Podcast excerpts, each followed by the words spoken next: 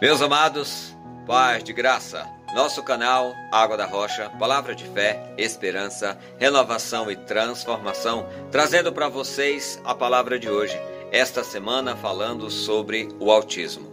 Hoje trago um jovem comentando sobre a sua experiência e a experiência de lidar com uma pessoa que tem autismo, com um jovem autista. Espero que com essa esse depoimento, essa mensagem, nós possamos aprender cada vez mais como lidar com o autismo. E aí, tudo bom? Meu nome é Gabriel e eu quero falar sobre um assunto bem legal com você. Eu sou primo de um menino autista e, e eu queria te falar como é isso para mim, como é ter uma pessoa autista na família e qual é a minha a minha interação e qual que é a minha meu ponto de vista, meu aprendizado sobre essa história. Vamos lá.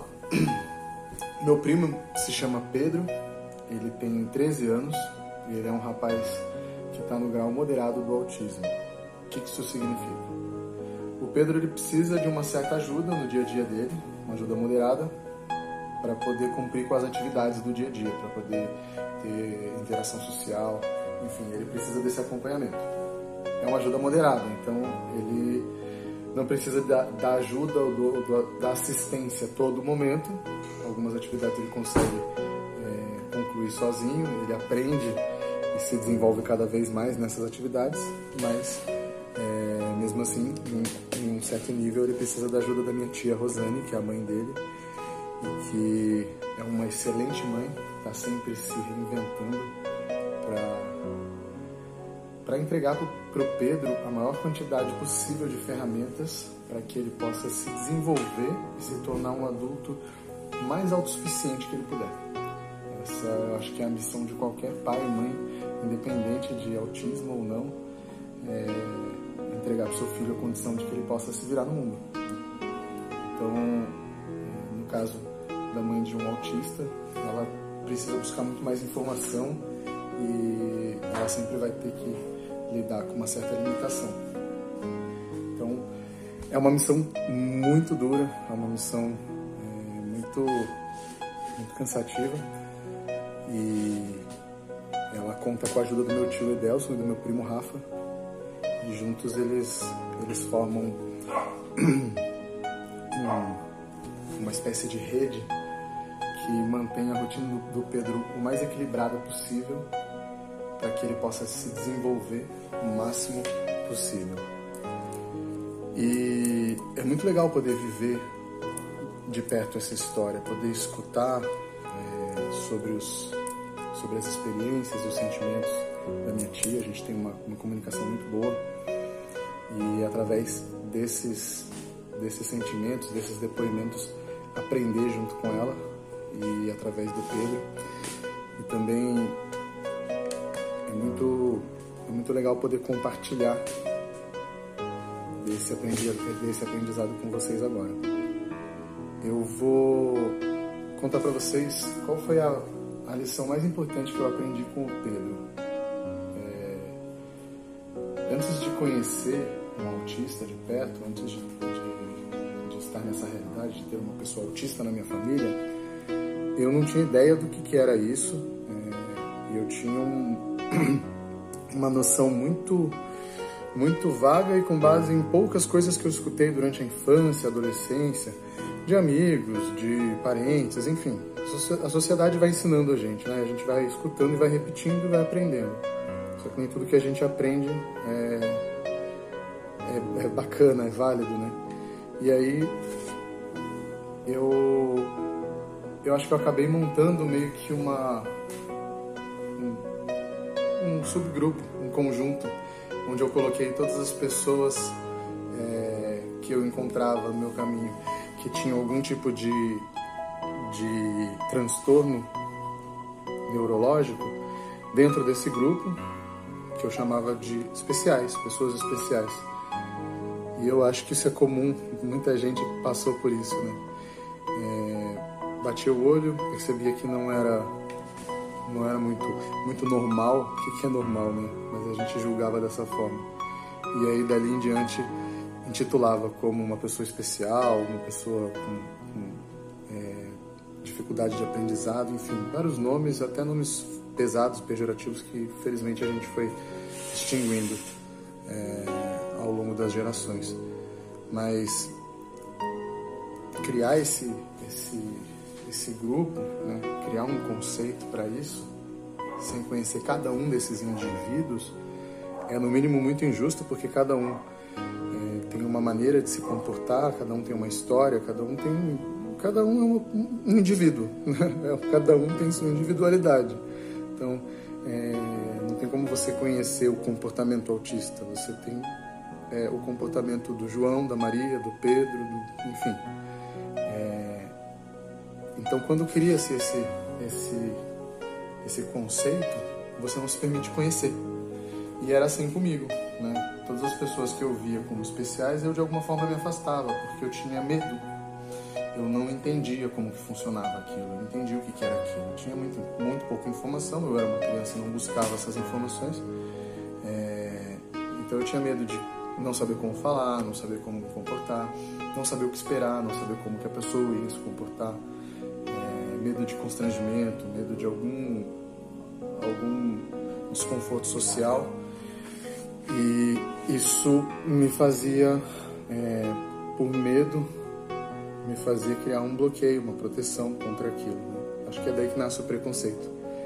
E a falta de informação leva a isso. Porque não conhecer aquilo, não entender aquilo, me fazia sentir medo.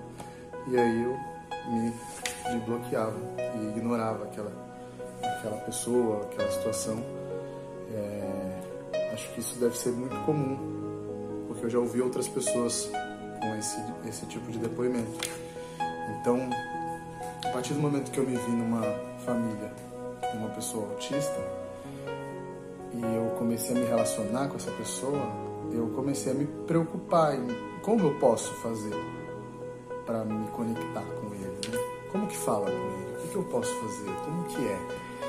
E aí, a partir disso, a partir dessa curiosidade né, de como como que é a forma do Pedro operar no mundo? Como que ele, como que ele se manifesta para poder se, se comunicar, para poder passar o que, que passa por dentro dele, né? Para poder expressar o que ele pensa, o que ele sente.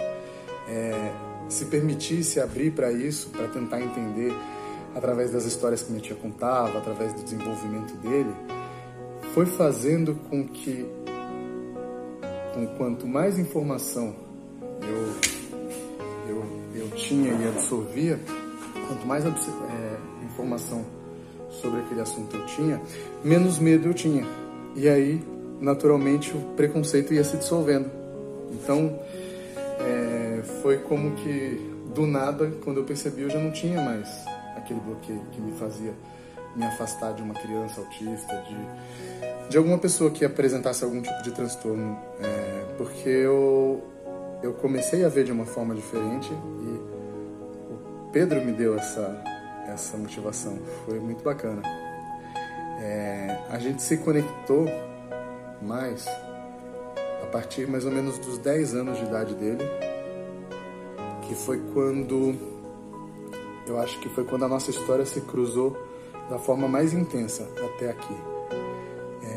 A minha tia sempre buscou vários tipos de tratamento para o Pedro fitoterápicos, enfim, medicamentos e suplementos que poderiam ajudar é, e dar condições para que ele se desenvolvesse o melhor possível, o máximo possível, né? como eu já tinha falado antes. E aí, por volta de quando ele tinha uns 10 anos de idade, eu lembro que estavam aparecendo muitas notícias relacionadas ao óleo de canabidiol. E eu estava bem engajado em pesquisas sobre isso, por curiosidade. E tentando entender, tentando conhecer os efeitos medicinais né, dessa, dessa planta que sofre também muito preconceito por falta de informação. As pessoas não conhecem, temem o desconhecido, e aí por conta disso a gente enfrenta um monte de, de complicação, que eu já vou falar sobre isso.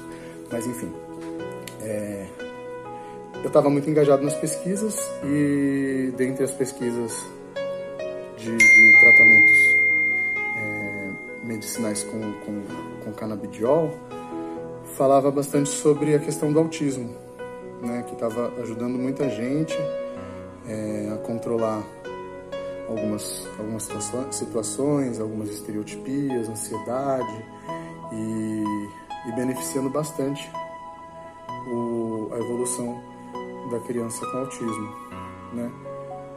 E eu fiquei muito intencionado em falar isso para minha tia, né? Eu tinha um pouco de medo porque é, eu acreditava que poderia sofrer algum tipo de preconceito naquele momento esse assunto e aí ser mal avaliado, ser mal visto e aí automaticamente é rejeitado.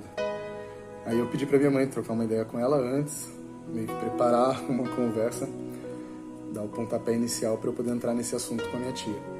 E aí minha tia foi super é, franca, eu lembro, que ela falou, olha, eu realmente tenho, não, não conheço, tenho um certo preconceito sobre isso, tenho pouca informação, mas é, como ela sempre foi, sempre se mostrou uma pessoa muito aberta a, a aprender, entender sobre o que é novo e, claro, em, em prol da evolução do Pedro, nenhuma dúvida de que ela me respondeu um grande sim e vamos ver o que, que a gente pode fazer. É, infelizmente, o óleo de canabidiol que é feito da planta cannabis, que é a maconha.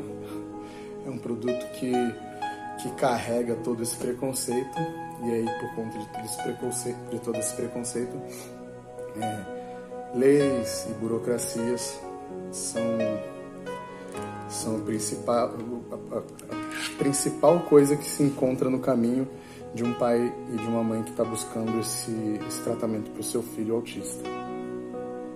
Então, além de ser julgado, né, além do medo de ser julgado pela família, ainda corre o risco de, por dificuldade de conseguir esse produto, é, acabe indo por meios ilegais e tenha que lidar com isso. Ou, é, caso consiga uma, com a ajuda da lei, de alguma forma, é, poder comprar esse medicamento, ainda compra por um valor muito acima do justo, muito acima do justo, porque não era para ser um produto caro. Então, assim, a falta de informação que gera preconceito, né, pelo medo, acaba mais uma vez complicando as vidas dessas pessoas, porque é, um tratamento que poderia ser muito útil, poderia ajudar muito na vida de muitas crianças autistas, como ajudou o Pedro desde os 10 anos até os, os dias de hoje. Ele, ele tem se desenvolvido bastante por conta desse medicamento, mas infelizmente nem todo mundo consegue, nem todo mundo tem esse acesso, nem todo mundo tem a capacidade de, de comprar pelo valor, a condição de comprar pelo valor exorbitante que se cobra. Então fica aí mais um assunto para para vocês pensarem, para vocês pesquisarem e de repente se permitirem é, dissolver um preconceito, porque tem ajudado a vida de muita gente. Se você der uns cliques no Google aí, você vai encontrar muitos depoimentos de pessoas que, que tiveram uma melhoria significativa na qualidade de vida por conta de um produto que, que carrega um preconceito que eu acho que as pessoas já nem sabem, nem conseguem justificar, né? Só, só é, é do mal, é ruim. Enfim, a informação é a nossa arma mais preciosa e ela pode quebrar várias barreiras.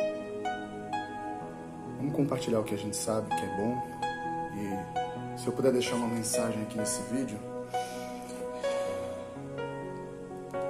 se permita se conectar com as pessoas. O medo ele está no lado oposto do amor. É, quando você não permite receber o amor de uma criança autista e não se permite dar o amor para uma criança autista, você está perdendo tanto quanto essa criança. Você está perdendo a oportunidade de se conectar com os com um ser humano tão puro e tão cheio de amor que talvez você nunca tenha sentido, talvez você nunca tenha presenciado nessa vida. Porque a gente está cheio de impressões, cheio de julgamentos, cheio de, de preconceitos, cheio de medos, que a gente acaba não se permitindo de fato amar e ser amado. Medo de sofrer de novo, medo de, de ser atacado pelo mundo. Criança autista ela não tem isso. Ela não tem esses filtros, essas impressões que a gente coloca. É de uma sinceridade, de uma pureza que podem te surpreender. Então, se você conhece algum autista, se você tem alguma pessoa autista na sua família, no seu convívio, enfim, de alguma forma essa pessoa cruza a sua vida e você ainda não, não se permitiu se conectar com ela, tem uma grande oportunidade. Vá em frente, vale a pena. Você vai descobrir um ser humano incrível. Um grande abraço, obrigado por ter me escutado até aqui. Fica aqui o meu agradecimento a este jovem que trouxe esse depoimento. Lembrando que cada medicação que é usada ou que é inserida no contexto de uma criança autista ou de qualquer criança, ela primeiramente deve ser avaliada por uma equipe médica, uma equipe multidisciplinar para que seja encontrado o melhor caminho, a melhor forma de tratamento para a sua criança. Mais uma vez, o meu muito obrigado a este jovem Gabriel que trouxe esse depoimento tão rico e eu espero que assim nós também possamos aprender cada dia mais.